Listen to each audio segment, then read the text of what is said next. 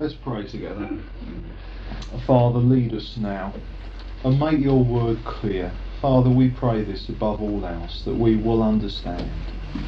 Lord, that you'll open the, the eyes of faith. Lord, that we will see so clearly and so wonderfully what it is you've done for us through Jesus. So, Father, anoint us now and just really bless us. Lord, let your word make a difference to us because we ask it in the name of Jesus. Amen. Amen. Right, if you turn to Deuteronomy chapter 8, and uh, rather unusually, we're going to start this evening by actually reading uh, a few verses together. you will see why later on.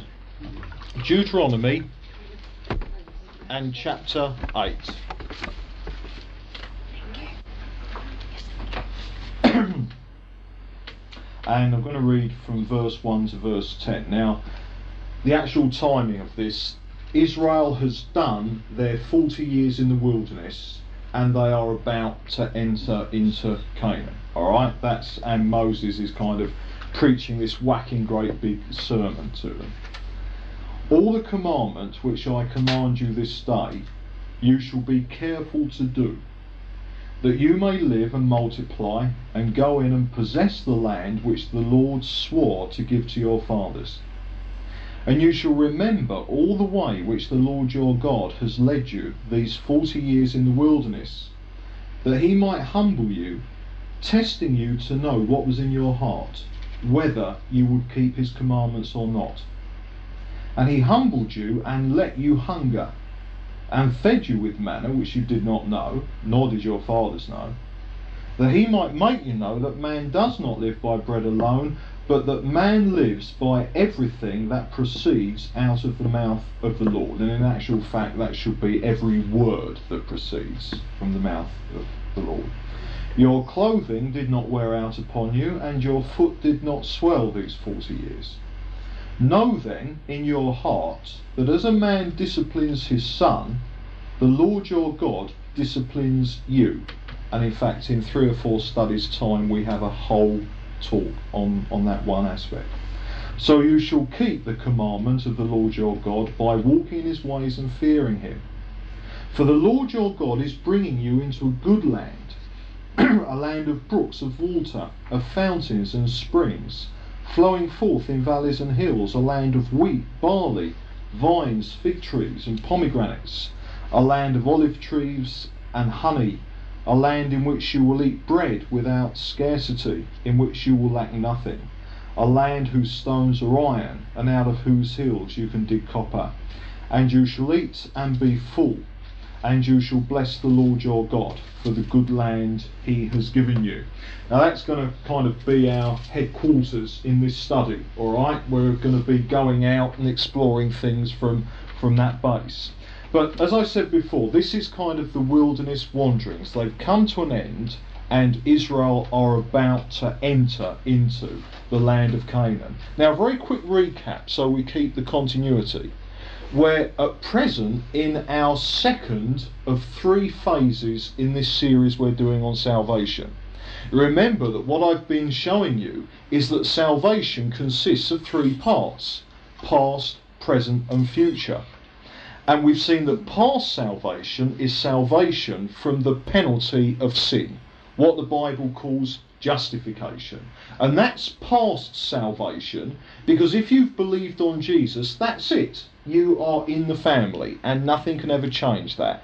In regards to being delivered from the penalty of sin, lake of fire, if you've believed on Jesus, then you are saved in that sense once and for all. It's past tense, it's done. And that is what the Bible calls justification to be delivered from the penalty of sin. Justified, justified, never sinned. And then we've seen, and where the phase we're in now is what I've called present salvation. And present salvation is salvation not from the penalty of sin, but from the power of sin. And in fact, it's what the Bible calls sanctification. And the next bit that we're coming on to in a few weeks' time, of course, is future salvation when we're going to be delivered from the very presence of sin, and then the whole thing will be complete. So we're on sanctification at the moment. And the other point to remember is that we've demonstrated that past tense salvation from the penalty of sin was through Jesus' death. Present tense salvation from the power of sin, sanctification, is through Jesus' life and that future salvation from the presence of sin is going to be through his return. Now, at the moment, we are doing sanctification. The, the, the moment by moment process of God delivering us from the power of sin in our lives. And this he does through the life of Jesus. And last time we saw that sanctification, all it means, sanctification and holiness, when you get those words in the Bible, it's the same Greek word, you know, but they're really wally translators around, and so they take one Greek word and they use all different English words, and they manage to confuse everyone. Sanctification, holiness, the same word in the Greek, and it simply means to be separated to God, and to therefore live the life that demonstrates that you've been separated to God. And that very basically, what we saw last time, in what was sort of like the intro to this whole subject, we, if you like, in a sense, saw the theory. All right, we saw the blueprint, and we're going to move on to see how it works out in practice. But basically, the theory of what we saw was this that when Jesus died on the cross, that God incorporated us into Jesus. Therefore, we share Jesus' experience, past, present, and future. To remember, five pound note in your wallet, as long as it's in your wallet, it shares the experience of your wallet. All right. Only the difference with Jesus is that salvation is retroactive. So when you believed on Jesus, you were incorporated into him, and you then share his total experience, past, present, and future. And we saw that one of the experiences Jesus had was that he died to sin on the cross and that we shared that death. Now we saw that we have a new nature that we got the moment we were born again. And that nature is what I call the Jesus BJ, or the Jesus version May, or the Jesus version Robert and Bella, or whatever. So a new Jesus version of us was created supernaturally the moment we believed on Jesus. But of course, our problem is the old version, isn't it? What the Bible calls the sin nature. And of course, the old version, the old life, can only sin, but the new life we got cannot sin. Mm. And that sanctification is about one thing. We've got two natures, one that cannot sin, one nature that can only sin. It's which nature do we live in, moment by moment. Now, we saw that by abiding in Jesus, that because we shared Jesus' death on the cross, to that extent, this old nature that we've got in Romans 6 6, we read that it's been destroyed. And we went into the Greek of that and we saw that the word for destroy is katargio, and it means to reduce to inactivity, to neutralize, to, to render um, obsolete. All right. And what we saw was that to the extent that we abide in Jesus, to that extent, our sin nature is neutralized by the new nature. So, to the extent that we're abiding in Jesus, moment by moment, we're going to experience freedom from the power of our sin nature. But we saw that to the extent that we don't abide in Jesus, we will be under the power, not of the new life, but the old life. And I showed you that whereas in regards to past salvation you are in Christ once and for all, Romans 8 1, there is therefore now no condemnation for those which are in Christ Jesus. To be in Jesus in that sense is once and for all, you can never get out of him. But in regards to sanctification, I showed you that you can be in or out. And that Paul actually writes to Christians who said you've severed yourself from Jesus because you're in sin. So, therefore, to the extent we abide and are in Jesus existentially, moment by moment, to that extent the Holy Spirit renders our sin nature so that it doesn't have power over us. But to the extent that we're out of Jesus, not abiding in Him, to that extent we still remain under sin. And we saw, and of course, this is the fundamental thread that is running through everything we're doing. How do you abide in Jesus and get sanctified? Well, how did you get saved from the penalty of sin? By faith. And we've seen that we abide in Jesus by faith. Alright. Now then, let's return to where we are here in Deuteronomy. Because, of course, what's happened is that they've just done 40 years in the wilderness and they are now about to enter into Canaan. Now, the distinctive thing about the land of Canaan is that it's a land of promise. It was a land that God said, I am going to give it to you. And all Israel had to do was go in and get it. And of course, the amazing thing is that a few weeks after coming out of Egypt, they got an opportunity to go into Canaan. God said, Right, lads, go in. So they sent spies. And the spies came back and they said, Oh, no, there are giants there. No chance whatsoever.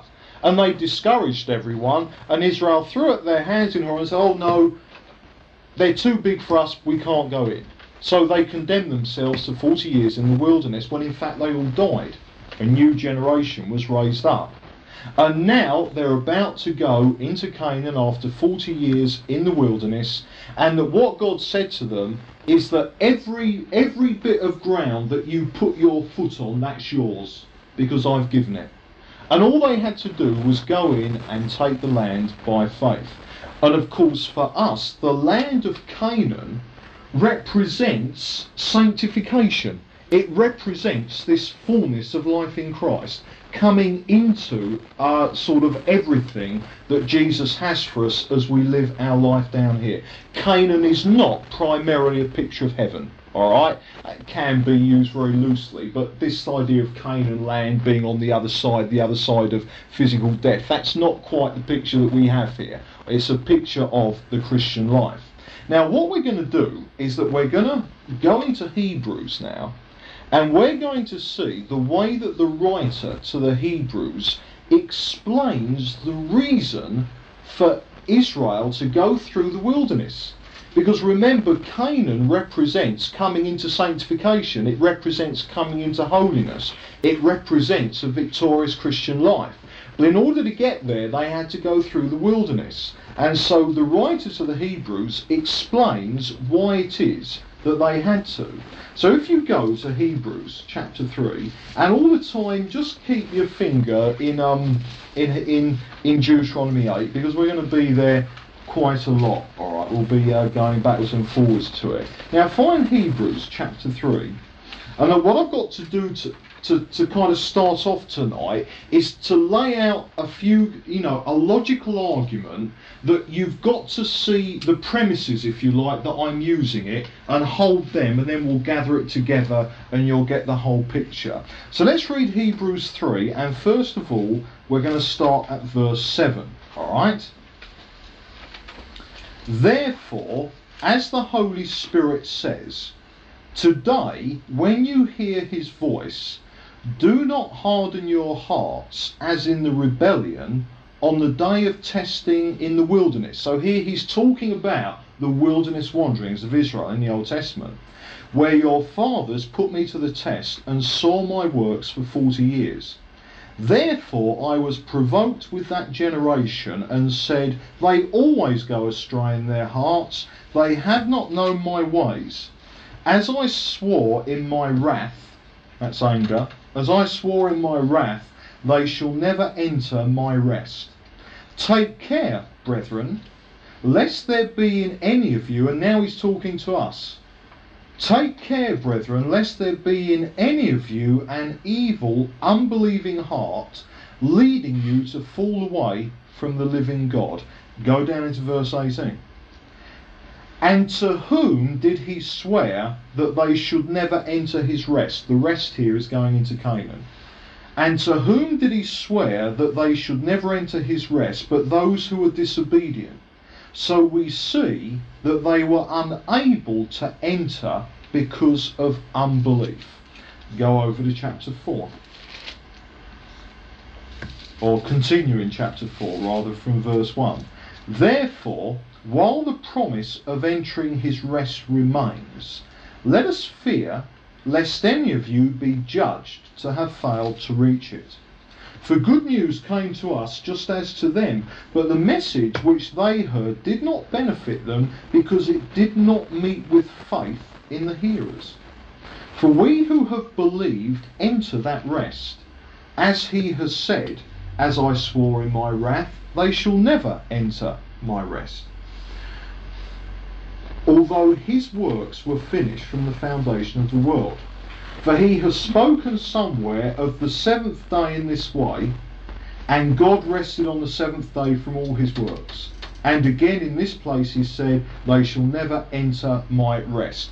Now go down into verse 8. If Joshua had given them rest, God would not speak later of another day.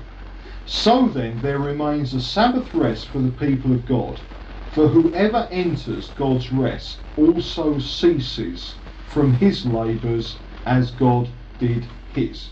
Now then, we're going to pull that together and see exactly what it is that God, that, that, that the writer of the Hebrews is getting up to. Canaan is a picture, so he says, of entering God's rest. And the example that he gives is the rest that God took after creation. Just look at verse 9. So therefore there remains a Sabbath rest for the people of God. This is talking about that when God created the universe on the seventh day he rested. So the writer is drawing a parallel with what God did when he created the universe. Now then, therefore, we've got this idea that God has rested from his works. And therefore, we can rest from our works as well. The theme that we're going through really is this. I've emphasized it again and again. Christianity is not what we do for the Lord. Christianity is what God has done for us through Jesus and what he wants to continue to do through us through Jesus. What we've seen is that the, the key thought underlying it, Christianity in five words, you can't, but he can. So it's not what we do that counts, it's what God does purely. Last week we were looking at John 15 and the teaching that Jesus gave about the vine and the branches. And one of the things we saw was that Jesus said, I am the vine, and to the disciples he said, You are the branches. And he said, Bear much fruit. And we saw that we bear fruit by abiding in him, and that abiding in him is by faith. But the point I want to make is this where does the fruit come from? Well, the fruit comes from the vine. Now, in regards to producing fruit or being sanctified, whose responsibility is it? Who actually does it?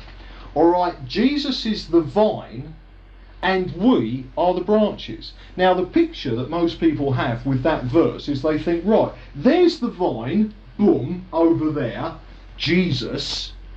Here are the branches, boom, over there, us. Now, that's not the picture. Because tell me, what does a vine consist of? Branches. The branches are the vine. We are one with Jesus. So, can you see that from start to finish, being fruitful in the Christian life is not something we do, it's something that Jesus has done. When we got saved from the penalty of sin, that was because of what Jesus did. We simply accepted it by faith. And what we're going to be seeing is that to be set free from the power of sin is exactly the same principle. It's all of Jesus from start to finish. Now then, back to Hebrews and the argument that he's putting forward. For six days, right at the beginning, six times 24 hours, God created the universe, everything that there was. When he got to the end of the sixth day, he finished it. And because it was all done, and because there was nothing else to do, he rested. God not being a workaholic. I mean, to be industrious is a good thing, but to work for the sake of it, to my mind, is silly. Alright. So then, God worked for six days. At the end of the six days, he'd finished what he set out to do. So he stopped and he rested. Alright. Now then, bear in mind that when Jesus died on the cross, he said, It is finished. Alright? So then, we see that creation is finished. It was finished 6,000 odd years ago. Took six days and God, you know, God had ended it. That was over. And when Jesus died on the cross, he said, It is finished. Now then, in Colossians 1, verse 17, and we've seen this earlier in the course, Paul says this. He's talking about Jesus, and he says that he is before all things, and in him all things hold together. Now, when you talk about all things, you're talking about everything that exists, you're talking about the universe. So then, in regards to creation, we see this 6,000 years ago it was finished. All that's needed now is that Jesus just keeps holding it together. And we've seen that one day he's not going to need it anymore and he's going to let go of it, it's going to blow up. Alright. So creation is finished, it's done. There is nothing more to do. For the last 6,000 years, Jesus has simply been holding it together. Alright. It's now merely sustained. Now we're going to see that this is exactly the same as our salvation. In regards to past salvation from the penalty of sin, in actual fact, it's finished. It's done. Everything necessary has been accomplished.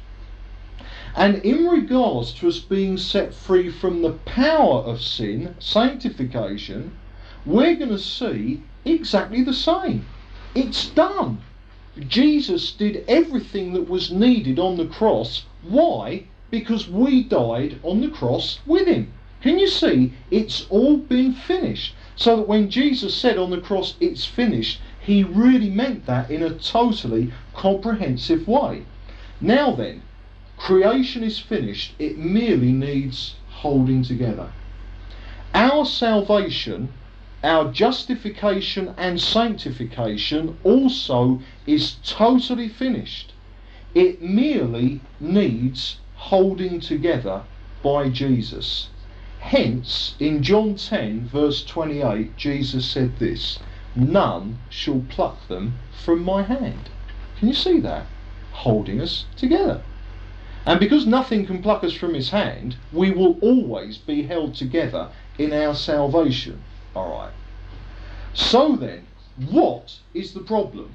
Creation is finished. Our salvation is finished. We are free from the power of sin because we've died to it on the cross with Jesus. So, what exactly is the problem? Go back to Hebrews 3. And this is what we're going to be centering in on. First of all, verse 12, then verse 19. Here is the problem. Take care, brethren, lest there be in any of you an evil, unbelieving heart leading you to fall away from the living God. Verse 19. So we see that they were unable to enter because of unbelief. And remember, the picture of Israel entering Canaan was entering into victory over sin, the, the uh, a victorious Christian life. So, therefore, what prevents us entering into a victorious Christian life? Unbelief. Simple as that. All right. We've seen that to be justified and to be sanctified is by faith. Unbelief undoes that process. So unbelief will prevent us moving in this victory over sin. Now then, the point is this. We have no problem believing that the universe exists. The creation of the universe is over. God's provision for us to be saved from the power of sin is over, it's been done. But we have no problem believing the universe exists. Absolutely none. And I'll prove that to you. You got up this morning. And the reason you got up this morning is because you were totally convinced that the universe exists. You were totally convinced that you exist. So, being very clever and very deep thinkers, you put two and two together and you got up. Ah, can you see what I mean? So, no problem believing that the universe exists. But, is it the same for our Christian lives? Turn to Romans 6, back to where we were last week. Romans chapter 6.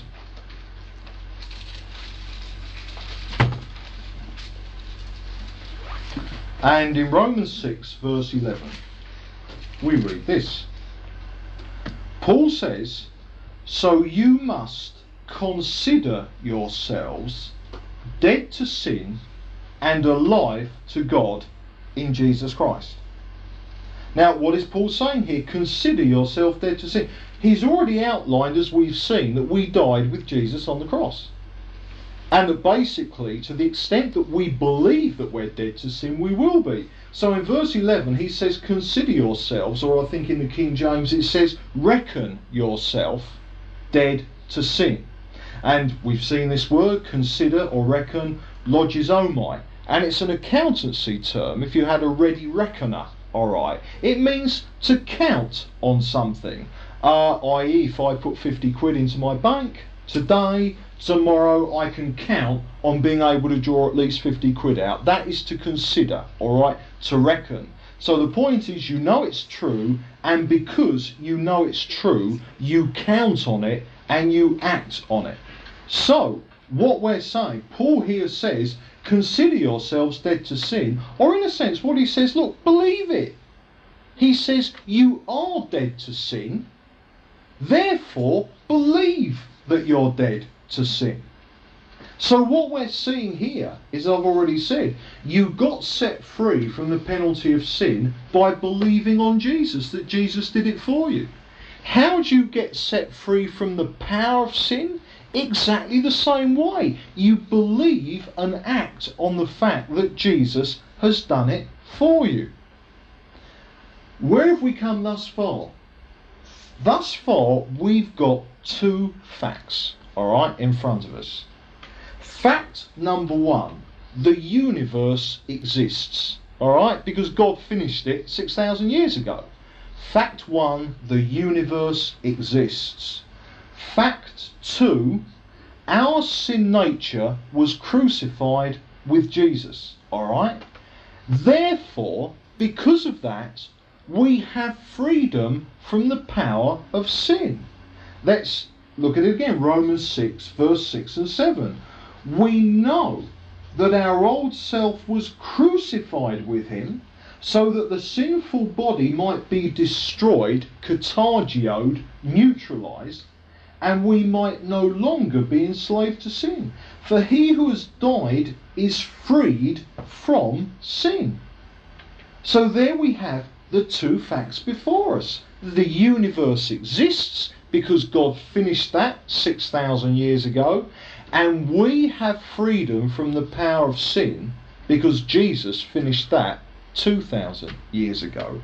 But the problem being, we believe and act quite naturally on fact one that the universe exists. You got up this morning. But we have a terrible problem believing fact number two. And fact number two is as much a fact as fact number one. Two statements God created the universe and He finished it. He enabled us to die to sin in Jesus and He finished it. They are both equally true. But the difference, we believe the first one, but we don't believe the second one. So can you see that we're seeing that the secret of, of, of being set free from the penalty of sin is faith. It's believing that Jesus has done it for us. But we're seeing that the great problem we have is that we are unable to have that faith because, as we have seen, we have, because of the sinful nature, an evil heart of unbelief. And tonight we're going to see what the real problem is. And the real problem is, quite simply, unbelief. And it's got to be, if everything is by faith, believing, the only thing that pre- can prevent it is unbelief. Can you see that? Unbelief is the opposite of faith. Not being sinful, not being naughty, the opposite of faith is unbelief. And this is our problem. Go to Jeremiah 17. And I'm going to show you now how this is sort of stamped all over the Bible. And this is very important for us to realise. Jeremiah chapter 17 and verse 9. The heart is deceitful above all things and desperately corrupt or desperately wicked. Who can understand it? Now then, we know that the heart is desperately corrupt, wicked, sinful, but it's deceitful above all things. Now, deceit is to do with not believing the truth. Can you see what I mean? It's a form of unbelief. If I say I had it in for you and I wanted to be deceitful behind your back and I spread lies about you, why am I doing that? Because I want someone to believe something other than the truth about you. I want to defame your character. Therefore, those people who believe lies about you are in unbelief about you. Can you see that? Because they're not believing that which is true. So we've seen in Hebrews an evil, unbelieving heart. We've seen that in um, in Jeremiah, God says that our heart is deceitful above all thing. It's not sticking to the truth. That's what unbelief is all about. And you see, why unbelief is the fundamental problem is this. It is the root of all sin.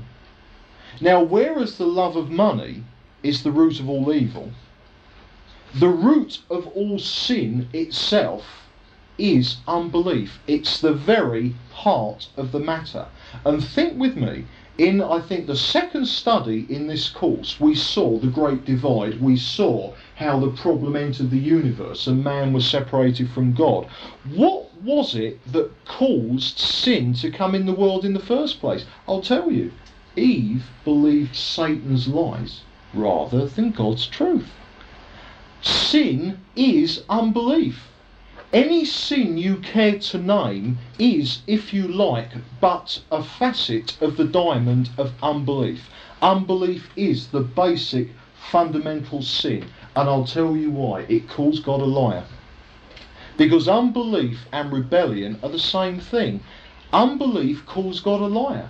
God says something is true, we refuse to believe it. We say it's not true, and here are we, the creation, calling the Creator a liar and mistaken. Now, can you see in those few words we've defined, in essence, the very essence of what sin is? It's unbelief, it's rebellion against God's authority. In John 8 32, Jesus says this You shall know the truth, and the truth shall make you free. Can you see that? We're talking about being free from bondage to sin. What's going to set us free? Knowing the truth is what's going to set us free. Why? Because it's the truth that counters our unbelief. And it's unbelief that prevents us from being free. Can you see that? John 17, verse 17, when Jesus is praying in the garden of Gethsemane, he's praying for the disciples and for us, and he prays this sanctify them. Now that's what we're looking at sanctification. He prays to the Father, sanctify them in the truth. Your word is truth. So Jesus is saying, Lord, the only way they're going to get sanctified is by the truth. Well, that's great, but how do we find the truth? Your word is truth. Can you see the emphasis here? It's truth, it's believing that which is true in the Word of God. Last week we saw John 15 verse 4, this thing about the vine. Alright, Jesus said, Abide in me. That's abiding in Jesus by faith, being in Jesus in the sense of freedom from the power of sin. But he goes on to say, If you abide in me and my words abide in you. And the words of Jesus are truth. Can you see? Abiding in Jesus is believing that which is true. It's by faith. And Romans 10 verse 17, so faith comes by hearing, and hearing by the word of God. Now, can you see the real problem, the fundamental problem that we're struggling with is not sin per se. I mean, it is sin, but it's not individual sins or anything like that. It's the underlying unbelief that characterises our basic makeup, and that that unbelief is overcome by the truth of the Word of God. But what we've got to ask is this. Right, okay, we've died to Jesus. We've died with Jesus to sin. Uh, most of us baptized in the Holy Spirit may be fairly mature in the Christian life. So the question is, all right, unbelief is the problem, but why, oh why, is our unbelief so strong? Now, can you see this is we we've nailed down that the problem is unbelief. But now we've got to say, okay, right, the problem is unbelief, but why is it why is it that we can't just tonight get up and say, right, I'm through with unbelief? Why is its grip so strong on us? We've got to understand it. What exactly is the power that unbelief has over us? It grips us. What is its hold on our life? What gives unbelief its power over us? Now, I think the answer is going to surprise you, but we must be very honest. Because the answer, what gives unbelief such a strong hold over us, I'll tell you, our cooperation does because we lay out the red carpet to it. We like it. Let me demonstrate this, and you're going to see why it is that we've read the passage in Deuteronomy. You see, I'm saying that the reason that unbelief is so strong in us is because we cooperate with it. And we co and, and this sort of cooperation that we give unbelief is for three. It takes three forms. We cooperate with unbelief in three ways. And the three ways are this, and this is what we're going to look at tonight. Number one, we like sinning. To be quite honest, we like sinning. Number two, pride keeps us independent from God. And then thirdly, and you'll see this a bit later, that we have a perverted outlook on the future, bearing in mind that no one has been saved all their lives. We've all had years and years of being indoctrinated by a sinful world, and we have a perverted outlook on the future. So then, in order for God to bring us into deliverance from this bondage of unbelief, He has got to destroy in us these three forms of, you know, um, the way we cooperate with unbelief. And then when God has destroyed these things, because unbelief lose, loses our help, it will lose its power over us. Now go back to Deuteronomy 8 and we'll pull this together. I think you'll see where it is that we're actually heading. Deuteronomy chapter 8. And remember, God is here speaking to Israel, saying why they went through the wilderness. And what we're seeing is that in order to come into the victorious Christian life, we must go through the wilderness. And it's going through the wilderness that enables God to break the power of unbelief over us. All right. So let's actually see it. First of all, remember I've I've said that the first reason that unbelief gets our help is because we like sin. All right. But God wants us to hate sin because He hates it. He loves the people who commit sin, but God hates sin in every form. So He wants us to, but we like it. So what must happen is the only way that God can, I mean, say He's got us, He hates sin, we like sin, God wants us to hate it as much as He does. The only way that God can do that is to show us our sinfulness for what it really is. Alright?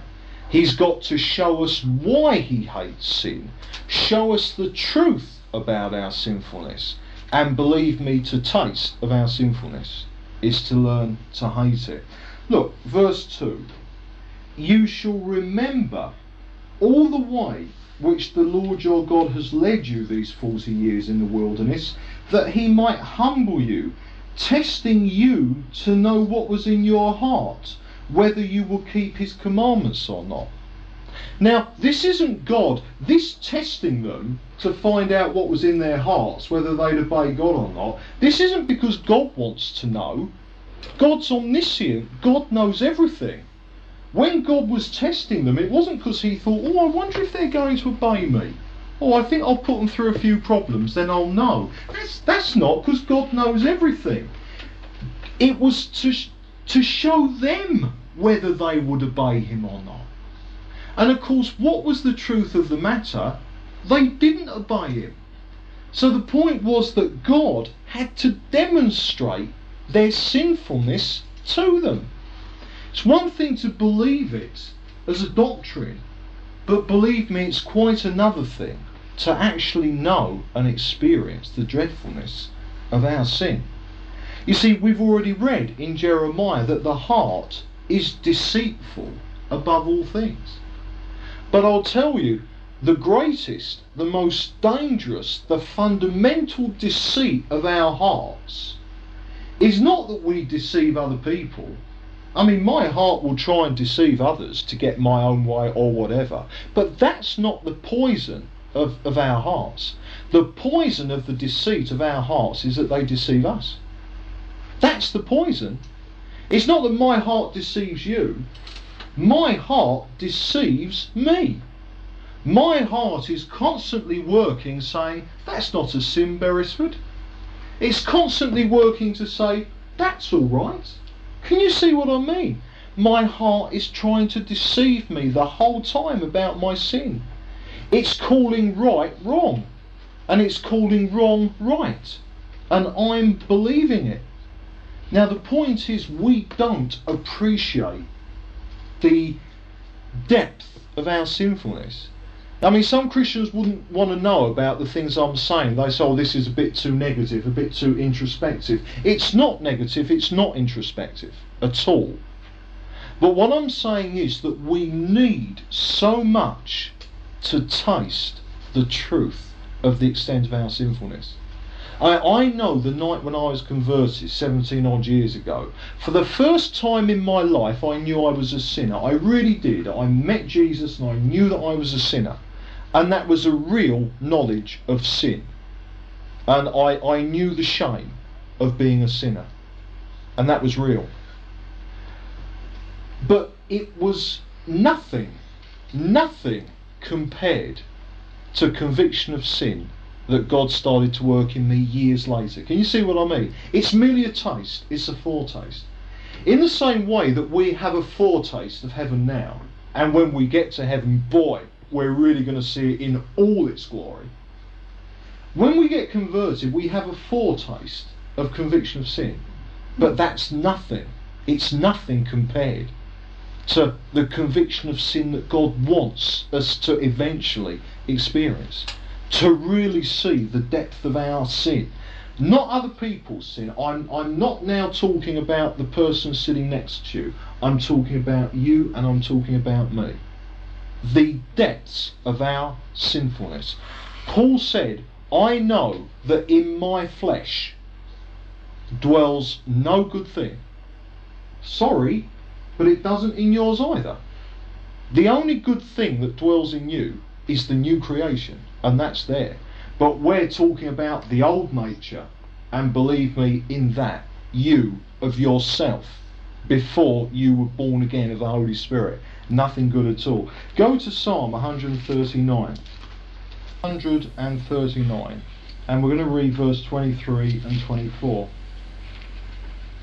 And this is David. He says this Search me, O God, and know my heart. Try me and know my thoughts, and see if there be any wicked way in me. Now, here we have King David, a believer, actually asking God to give him a greater revelation of his own sinfulness. This is not how many Christians like to pray. And I'm certainly not advocating that we pray this all the time, that's not what I'm saying at all. But I'm saying that a genuine part of the Christian life is to come into a realization of the full extent of our sinfulness. And we must ask God to show us it. That is part of being a disciple. Now, the terrible thing about praying that prayer is that when you pray according to God's will, He answers. He gives you what you're asking for. So if you pray for a deeper revelation of your own sinfulness, do you know what will happen? You'll get it. Because you've prayed according to God's will. So as soon as you pray that, immediately God's Holy Spirit goes into action. But the thing I want to emphasize now is have you ever thought about all the different names that the Holy Spirit could have been given? I mean, the powerful Spirit, that would have suited him to a T. Alright? The healing Spirit, that would have suited him to a T. Alright? The omniscient Spirit, perfect. But what name did he take upon himself? The Holy Spirit. Alright? So when the Holy Spirit goes into action, you know what to expect. And what you can expect is this. It's Newton's law of action and reaction. Alright? I.e., when something moves in one way, there is an equal and opposite force working against it and set up by it.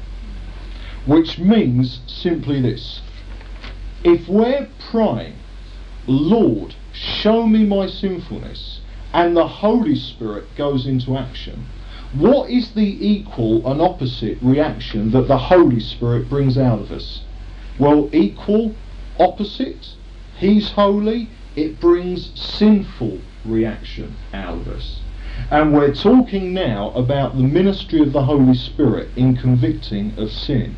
And when the Holy Spirit goes into action to sanctify us, to end, to break our cooperation with our unbelief because we like sin, when he goes into action, what starts to happen is this problems. Everything starts to go wrong. Now, there you've been praising the Lord, and you are one of the most radiant Christians that your brothers and sisters know. You've worked very hard to give them that impression, and they all have it, you see. So, I mean, here we are, sort of trotting along, and I mean, we, we really.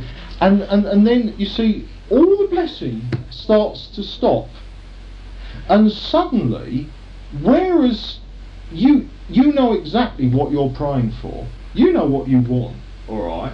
And you start to get the opposite. Every prayer goes unanswered. Well, it doesn't go answered. You get the exact opposite to what you're praying for. I'm, I'm going over the top a bit, but can you see what I mean? And what happens is, in very fundamental terms, you're not getting your own way every more, and anymore. It's not going smooth. Uh, you know, the, the, the, the last person you want to be in fellowship with joins your fellowship. It's, it's this kind of thing. And what happens is, is that our wills are crossed. Alright? Our wills are crossed. Now, you've seen children whose wills are crossed. Alright? Mm. Tantrums.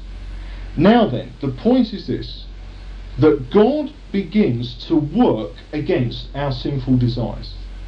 I mean, we think that they're perfectly good desires because, after all, we may well be um, you know, sort of praying for people to be healed. And that's a terrific thing to do. No problem with that at all.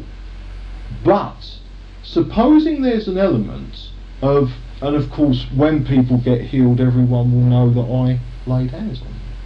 Can you see what I mean? Mm. Now, your will is crossed.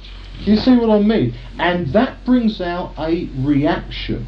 Mm. And what happens is that God works against us. He manipulates circumstances, alright, works against us. Things start going wrong.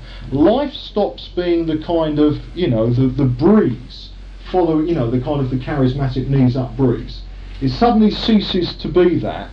And what happens is that our, demonst- our reactions do the demonstrating of what's in our heart. Now, all I can say is that in, in certain times in the past, and I, I'm thinking especially of one period of three or four years in my life when God really did start to deal with me in a severe way. I can't, Im- I mean, apart from having an accident and losing both my legs, I can't think of a more unpleasant few years. I honestly cannot think of a more unpleasant through, few years that God put me through. But my goodness, what I learnt about myself. Do you remember our caterpillar, old Clarence? All the muck starts to come out of him. Do you remember? And he's trapped. Well, I mean, I, I, I, I was shocked at my sinfulness, which said only one thing about me that I was incredibly self righteous. And you will be shocked with your sinfulness, which will prove how self righteous you are and how much God needs to deal with you. Can you see? Because we're talking about the deceit of our sin. I did not know I was that sinful. And I was very loath to believe that I was that sinful as well. And you know what happened? Things in me that I thought were fine, that I didn't think twice about. Because it was just me living my life just me dealing with people, just me relating in the ordinary day to day hustle bustle of life. Things that I thought nothing of, I grew to hate in me. Can you see what I'm saying? Because I saw them for what they really were. And things that I thought were fine in me, I grew to hate. Things that I once defended, I grew to hate, and all I wanted was to be shot of them. Can you see? We like sinning. So God, by showing us how awful sin really is, if you realise that something you like is in actual fact terrible, then you'll stop liking it and you'll learn to hate it and then you'll learn to stop cooperating with it. Go into John 12. John chapter 12. And find verse 23. When Paul says, uh, when Jesus says this, the hour has come for the Son of Man to be glorified. And remember, when Jesus was glorified, I mean, for instance, say say that uh, I mean, how how do we tend to think about being glorified? I mean, sort of say that I was asked to preach at a massive international rally at the Albert Hall. We would think in terms that Beresford's hour has come. This is it. This is it. You know, international launch for ministry. Glory. Alright? Now, Jesus said, the hour has come for the Son of Man to be glorified. What was Jesus' idea of glory? The exact opposite. He died like a criminal. Died like a dog. Alright? Do we want to be glorified with Jesus? I'm afraid we've got to die like a dog to sin. Truly, truly, I say to you, unless a grain of wheat falls into the earth and dies, it remains alone. But if it dies, it bears much fruit. He who loves his life loses it, and he who hates his life in this world will keep it for eternal life. You've got to hate your life in this world. Now, of course, what we're talking about is not hating yourself full stop. We're talking about hating our sin self, hating the old nature, hating our sin. And if we do that, we pick up our cross and we follow Jesus into death to that sin. There are Christians who kind of hate themselves in the wrong way. I just want to put something in about this. Um, you know, sort of people, I mean, you get unbelievers doing it, but you get believers doing it. They, they hate themselves. They're always down on themselves, all right? So, for instance, maybe they they think they're ugly, and they hate themselves because they're ugly. You see, and we have a picture that these people are hating themselves.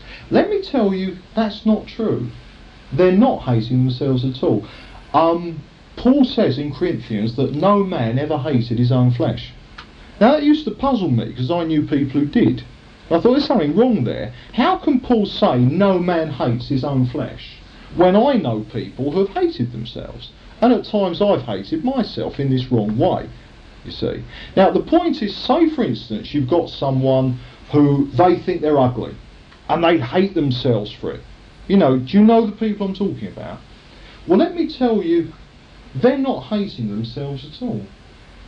If they hated themselves, they'd be glad they were ugly. Do you see what I mean? yeah? Oh no. Yeah. If I hated you, if I hate someone, I want the worst to happen to them. Alright? So someone who hates themselves would be rejoicing in every calamity that comes their way. But do they? No. These people who hate themselves, they're always moaning about their lot. Someone who hates themselves, who's ugly, is going to be glad that they're ugly. Can you see what I mean? So the point is that it's it's a deception of the heart. Really, they love themselves. They love themselves so much that they're totally wrapped up with themselves. I just wanted to chuck that in because certainly if you get into counselling situations, that, that, changes things a bit, doesn't it? You see. Um, so, and also with these people who so-called hate themselves, and I've shown you that they don't really hate themselves at all, they love themselves, but they give this idea that they hate themselves.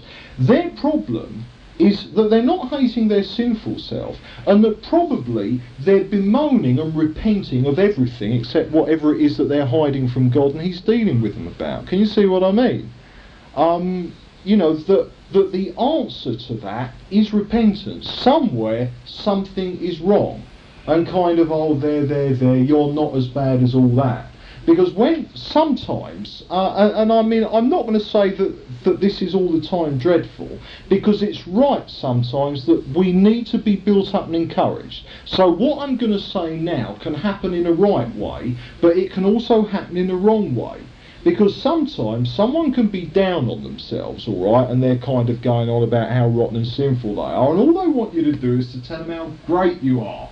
Can you see? I mean, they're simply searching for flattery. It's as simple as that. It's another form of pride. So I just wanted to chuck that in. But basically, where we've come to is that this first form of cooperating with unbelief is because we like sin. Now, if God deals with us and brings, shows us our sinfulness, for what it really is, and we then come to hate our sin, can you see that our cooperation with unbelief to that extent is broken down? And unbelief starts to lose its hold on us and true, deep, ongoing repentance as Christians begins. Right, now the second thing, the second form in which we cooperate with our unbelief is this. Because of our pride, we like to be independent from God. Simple as that. You see, because, you know, like to feel capable. So, in order to break this thing in us, this independence, I mean, of course, today in the 20th century, you've got to be independent, haven't you? I mean, apparently, nowadays, I mean, the sign of a really modern 20th century woman who's got everything going for her is a woman who's totally independent from her husband. I mean, can you see how twisted we've got? In the same way that I wouldn't want to see a man who was totally independent from his wife. Independence itself, in that sense, is wrong. Can you see? So therefore, in order for God to, to break this independent spirit that we have from him, what he's got to do is to demonstrate that however independent we might kid ourselves we are, that the truth of the matter is that we are utterly dependent on him. And eventually we'll come to believe it. Go back to Deuteronomy 8. This is the, as it were, our base verse. So we're saying that God takes you through the world, he has to break this independence that you have from him. Let's read verse 3. The second reason God took him through the uni- uh, through the I was say universe through the wilderness to boldly go where no it's through the wilderness down here but through the universe later when we go on to future salvation and he humbled you and let you hunger and fed you with manna which you did not know notice that humble you nor did your fathers know that he might make you know You see, that he might make you know, right? That man does not live by bread alone, but that man lives by every word that proceeds from the mouth of the Lord. Now, in John 15, verse 5, Jesus said this to the disciples. Again, this is in the I'm the vine, you are the branches bit. And he says this Apart from me, you can do nothing. Now, that grace, because we, we do want to feel a little bit capable of something. We're, we're kind of too proud to admit our utter helplessness before God. The truth of the matter is, we cannot do His will in our strength. Now, the dreadful thing about the Christian life is you can live it for 20, 30, 40 years in your own strength. But then you're not doing God's will. Because the truth of the matter is, you cannot do God's will in your strength. So whatever you're doing in your strength, it ain't God's will. Can you see? It's a logical impossibility. They are mutually exclusive. But the problem is, here we are gaily living our Christian lives in our own strength, thinking it's God's will, you see. So, therefore, here we are, we can follow Jesus. We're following him, you know, we're obeying the four spiritual laws, we're doing everything that it says in all the books we read and stuff like that. So, the Holy Spirit goes into action, you see. Now, how does he, well, same as before, he manipulates circumstances. This is similar to what we said about sin, but it's a bit different. Because you see, he manipulates circumstances, making it so tough that you can't do it anymore in your own strength. You see what I mean? So you've been living your Christian life in your own strength for years and years and years, alright? But then it goes wrong and suddenly you get in situations that you cannot handle, which is exactly what God wants to do to you. To put you in situations that you cannot handle in your own strength because it's too tough, and then you realise that you're in your strength and not His strength. You see, it's only when you come to the end of your own efforts that you actually start to get a little bit dependent on Jesus. Now, how did he do it in uh, Israel going through the wilderness? Well, the thing is that in the wilderness for 40 years, remember every morning and evening they got this manna down from heaven. So there's no grub or anything like that. It's manna, it's these kind of bickies, alright. And um, I'm coming back to bickies later. And you see, the truth of the matter was is that the Jews couldn't even feed themselves in the wilderness. Can you see that? They had to let God even feed them. They had no independence whatsoever. God did it all, God fed them, or they starved, you see.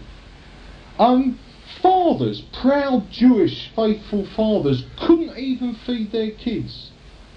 Not for them this feeling of, I'm out there, I'm the breadwinner for my family. Well, no, all things come from God not you. All comes from God. Can you see? That must have humbled them. Really did. They couldn't even feed their own kids. They had to let God do that for them. Can you see the principle? Now then, in John 4:34, Jesus said, "My food is to do the will of him who sent me." And that in the Bible, food is representative of doing God's will. You see, it's sanctification. Jesus said, My food is to do the will of him who sent me in the wilderness, the Jews could not feed themselves. They had to let God do it. What does this show us? You cannot live the Christian life. You've got to let Jesus do it. I'm sorry. It's not up to you. It's up to Him, however humbling that can. What are we seeing? You can't, but He can. But boy, you've got to admit it first, and that is not always easy. Here we're reading, man does not live by bread alone. Bread alone represents, shall we say, the material universe. And there's nothing wrong with the material universe at all. But it represents life separated from the power of God in that sense. Now, man doesn't live by that alone, but by every word that proceeds from the mouth of God. Now, when Jesus in the New Testament quotes this, in the actual Greek formulation he uses, it's not man shall not live by bread alone, but by every word that proceeds. It's man shall not live by bread alone, but by every word that is proceeding, continually proceeding from the mouth of God. So the point is that what's showing us here is that the Christian life is fully and totally Jesus living through us. It's not what we do. We must live by the continually proceeding Word of God. John 1 1, in the beginning was the Word. Who is the continually proceeding Word of God? It's Jesus. Jesus lives the Christian life through us. Therefore, our attempts to live the Christian life must be broken because they represent our independence from God, which God must break. Okay. Now, that being broken is what entering God's rest in Hebrews is talking about. Because our sanctification is finished, there's nothing more for us to do. But if we try to originate it, then it's us, not Him. Therefore, there's got to be this being broken from our own efforts and attempts so that we can enter into that rest. And now we come back to the biggies. Because you see, what the Holy Spirit's doing, He sees our proud independence from God and He wants to nobble it. Now, when God gets His teeth into you, one nibble and you're nobbled. Do you know the advert I'm talking about? One nibble and you're. Mm. Can you see that God wants to nobble our independence, our own strength. He wants to break it. And in fact, in the next study, this thing about brokenness is, is what we'll be going into. And it's only in that brokenness that you realise that you are totally dependent on Jesus. But again, it's one thing to believe it doctrinally, but it's another thing to really know it in your heart. So therefore, the Holy Spirit goes into action as the great nobbler of God's children. Okay, so this independence from God is broken. Now, the third problem, I said, is that we have this perverted outlook on the future. Um, now, God wants to deliver us from that because remember, we live in time, so the future is always coming upon us. And it's a fundamental human error that, of, of a perverted outlook on the future, one way or the other. Now, what we want to see is this. If you go uh, read verse 7, for the Lord your God is bringing you into a good land. Uh, basically, God describes all the blessings that they are going to move into. So, therefore, the future that God had for them, and going through the wilderness, God's dealing with them, but the future that He had for them was a fantastic future. Their future was to possess the land of Canaan.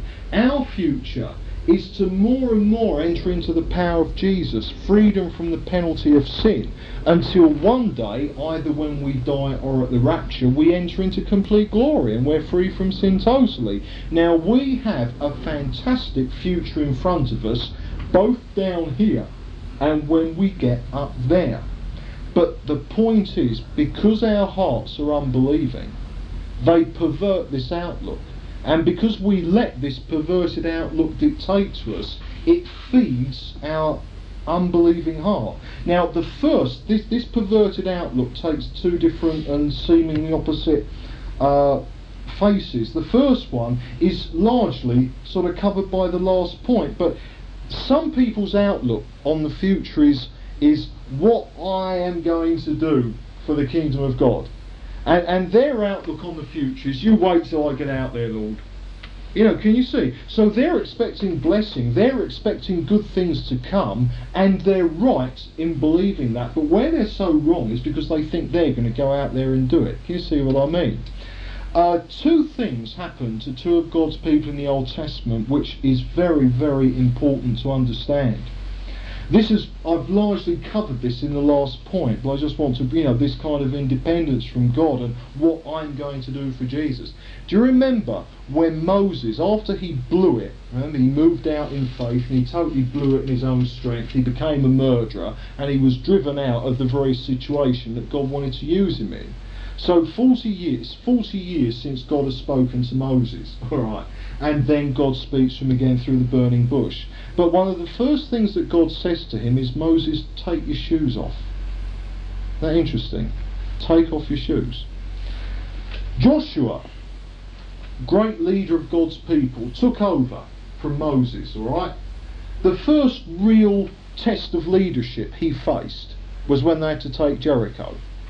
I remember he went out and he was walking up and down and that, spying Jericho, and he met the man with the drawn sword, uh, the commander of the army of the Lord of hosts, Jesus himself in his pre-existence.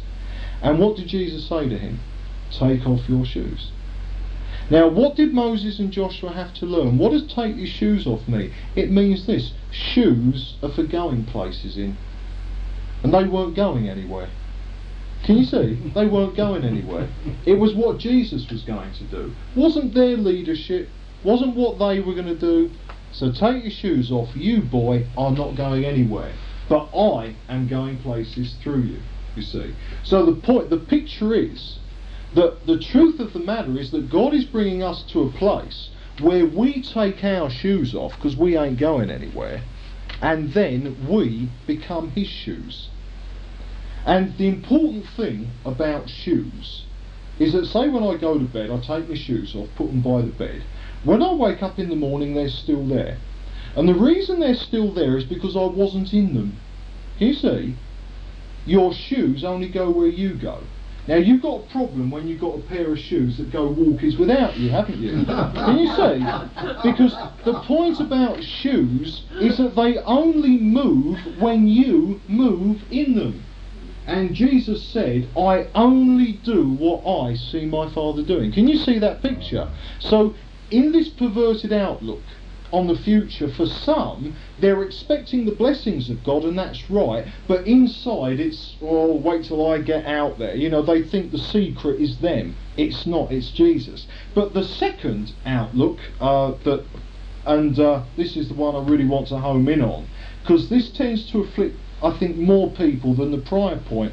And it's those Christians with this sense of hopelessness about the future. Can you see? They strain away believing what God's going to do, and to a certain extent, they believe God's going to do it. They read the promises in the Bible, they believe that in the last days that God's Spirit is going to be poured out, but they're hopeless, and their problem is that they can't imagine God using them. See what I mean? Uh, there are two types of people who will not be used by God. God won't use them. Alright.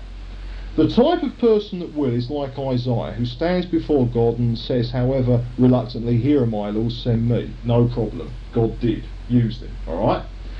But the second and third type of people won't get used. The first one is the one who says, Here am I, Lord, send in.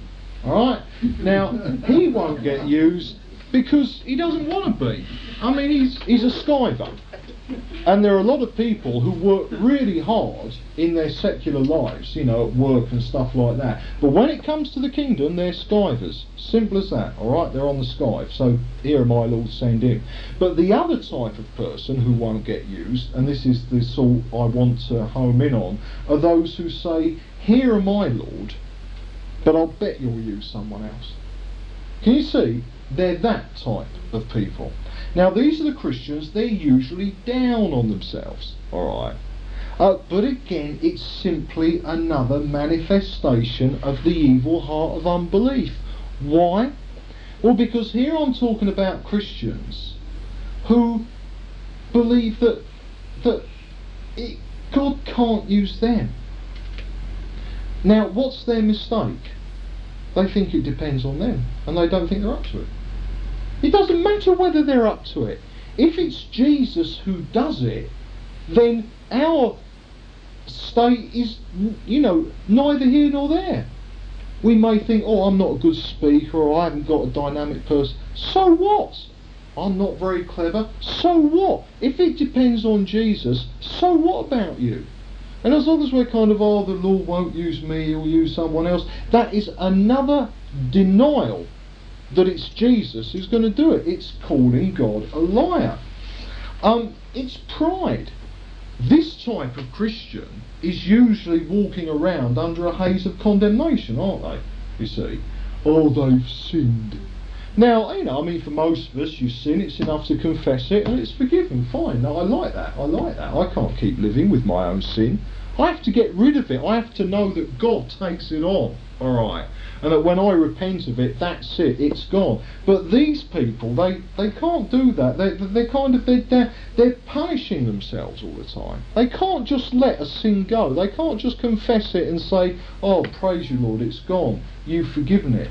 And you see, the thing is that the point is that these people are very proud. They look humble. Be humble, don't they? But they're not really. They're intensely arrogant. And what they're doing is this. The Bible says that Jesus was punished for our sins. Alright? But these people are too proud for that. They don't want Jesus to be punished for their sins. They, they want to do their own suffering. You see what I mean? And Jesus is saying, look, I was punished for your sins. I took the guilt of your sins. And they're saying, oh yes, Lord, but I'm going to do my bit.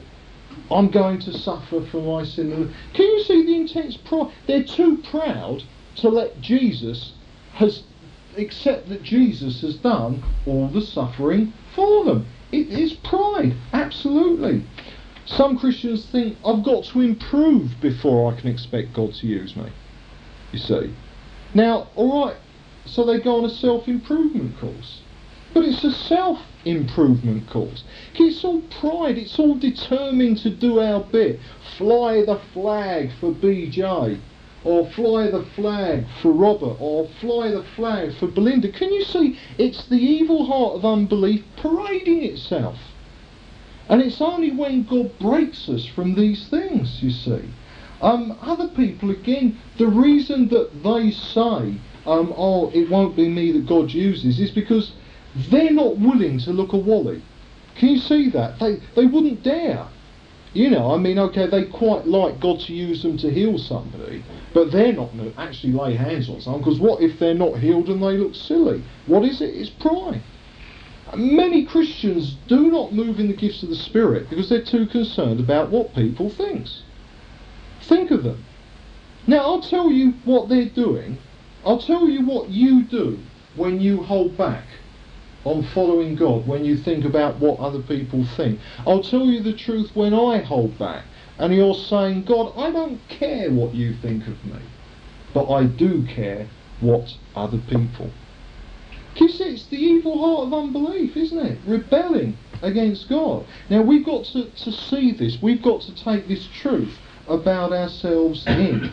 That in regards to the future, yes, it is a brilliant future. It's a fantastic future. But let me tell you, it's not going to be because of you, so don't get proud. There's nothing special about you. But on the other hand, if you're one of these terribly meek Christians who wouldn't presume to, to, to believe that God might use them well, let me tell you, you're being far too proud. You ought to just humble yourself because it doesn't depend on you anyway. It's going to depend on Jesus. Can you see? It blows apart this perverted outlook we have on the future. It frees us to see the future for what it is that God wants to use us. He decides how he's going to use each one of us individually, but he wants to use us and it's going to be absolutely great. Now go back to Hebrews 3 and just tie together the loose ends here. And Hebrews chapter 3. And let's read 7 to 9 again, alright? Because I'm going to give us something we can do now. Therefore, as the Holy Spirit says, today, when you hear his voice, and you're hearing his voice now, because I'm telling you what the Bible says, today, when you hear his voice, do not harden your hearts, as in the rebellion, on the day of testing in the wilderness, when your fathers put me the test and saw my works for forty years. We must repent of our rebellion and not harden our hearts. Because the key to this unbelief thing is seeing it's our rebellion. And it's when we start judging it for what it is, seeing ourselves for what we are and repenting of it and not hardening our hearts, then we are opening the door wide to the Holy Spirit to break this power that unbelief has over us. So, what I'm saying is that if we cooperate, if we live in a genuine repentance, if we refuse to harden our hearts, what we're doing is we're refusing to cooperate with unbelief and we are then cooperating with Jesus in breaking it. But if we remain unrepentant and unwilling to admit the truth about ourselves, then we're cooperating with our unbelief and not cooperating with Jesus. Jesus is seeking us to deliver us from the power of our evil hearts of unbelief. Now, we must cooperate with him in that. Go to the first epistle of Peter. First epistle of Peter. And chapter 1, and we're going to read verse 3 to 7. And see what it is that he's saying here. He says, Blessed be the God and Father of our Lord Jesus Christ. By his great mercy we have been born anew to a living hope through the resurrection of Jesus Christ from the dead. There's past salvation. We have been born anew, alright? And to an inheritance which is imperishable, undefiled, and unfading, kept in heaven for you. There's future salvation. Yep. Verse 5 Who, by God's power, are, present tense, guarded through faith for a salvation ready to be revealed at the last time. So there we've got present salvation and future salvation again. So he's moving in, he's talking about present salvation. He's saying you've been born anew, you've got an inheritance that's being kept for you, but what about now? What's going on now? And he says, In this you rejoice, though now for a little while you may have to suffer various trials. It's through the wilderness, isn't it? Why? so that the genuineness of your faith, more precious than gold, which though perishable is tested by fire, may redound to praise and glory and honour at the revelation of Jesus Christ. Without having seen him, you do love him, and though you do not see him now, you believe in him. Can you see there's faith? And rejoice with unutterable and exalted joy. As the outcome of your faith, you obtain the salvation of your souls. That's leading up to final future salvation. So can you see that present salvation, what's going on down here, is that we are in the melting pot. Alright. And of course, he's talking about the way that gold was purified in the ancient world and probably still is. And of course, what happens is that you've got some gold, alright. Okay? Now, there's gold here, but there's also a lot of muck there. Now, you want more gold and less unprecious ores and dirt in it. So what do you do? You chuck it in the fire. It melts, and all the muck floats up to the top. Now it can be skimmed off, then you've got more gold and less muck. Now the point is, Jesus in you is the gold, but your sinful nature is the muck. What happens in the furnace of afflictions and testing? What happens? Action, reaction. You see your sinfulness for what it really is. God forces it out of you. Clarence's muck comes out from inside of him, alright? It can be skimmed off. You can deal with it it can be brought before God and repented of, and the result is that there's more of Jesus and less of us. And you remember, and it's a constantly ongoing process. And do you remember what John the Baptist said of Jesus? He must increase, and I must decrease. So what we must do is we must cooperate with Jesus and not cooperate with our evil heart of unbelief. Now, next time I've spoken about God being broken from our own efforts. That as long as we're trying in our strength, we get nowhere, and that God must break us from that. Next time, we're going to see that aspect of what you call, you know, sort of sanctification, how God has to break us from our own strength, and we're going to be seeing that next time. But just to end, I want to just read you some verses from a hymn, alright? And it's a hymn, hymn by John Newton, you know, the bloke who wrote um, Amazing Grace. Now, this hymn isn't known very widely, alright, but it's good. Uh, just before I read it, alright, let me tell you that gourds, we're going to get to a word gourds, alright? It's a plant, and in, med, you know, it's sort of oldie worldy language, it represents security, alright? Now then, I ask the Lord that I might grow in faith and love and every grace, might more of his salvation know, and seek more earnestly his face. I hope that in some favoured hour at once he'd answer my request, and by his love's constraining power subdue my sins and give me rest.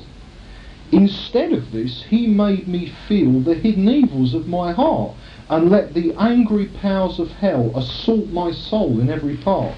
Yea, more, with his own hand it seemed, intent to aggravate my woe, crossed all the fair designs I schemed, blasted my gourds, securities, and laid me low. Lord, why is this? I trembling cried. Wilt thou pursue thy worm to death? 'Tis in this way, the Lord replied, I answer prayer for grace and faith. These inward trials I employ from self and pride to set thee free, and break the schemes of earthly joy, that thou mayest seek thy all in me. John Newton knew exactly what I've been talking about tonight because he went through it, and that hymn was him saying how it happened to him. He understood, and we need to pray that we will understand and experience this as well. Next time, we continue.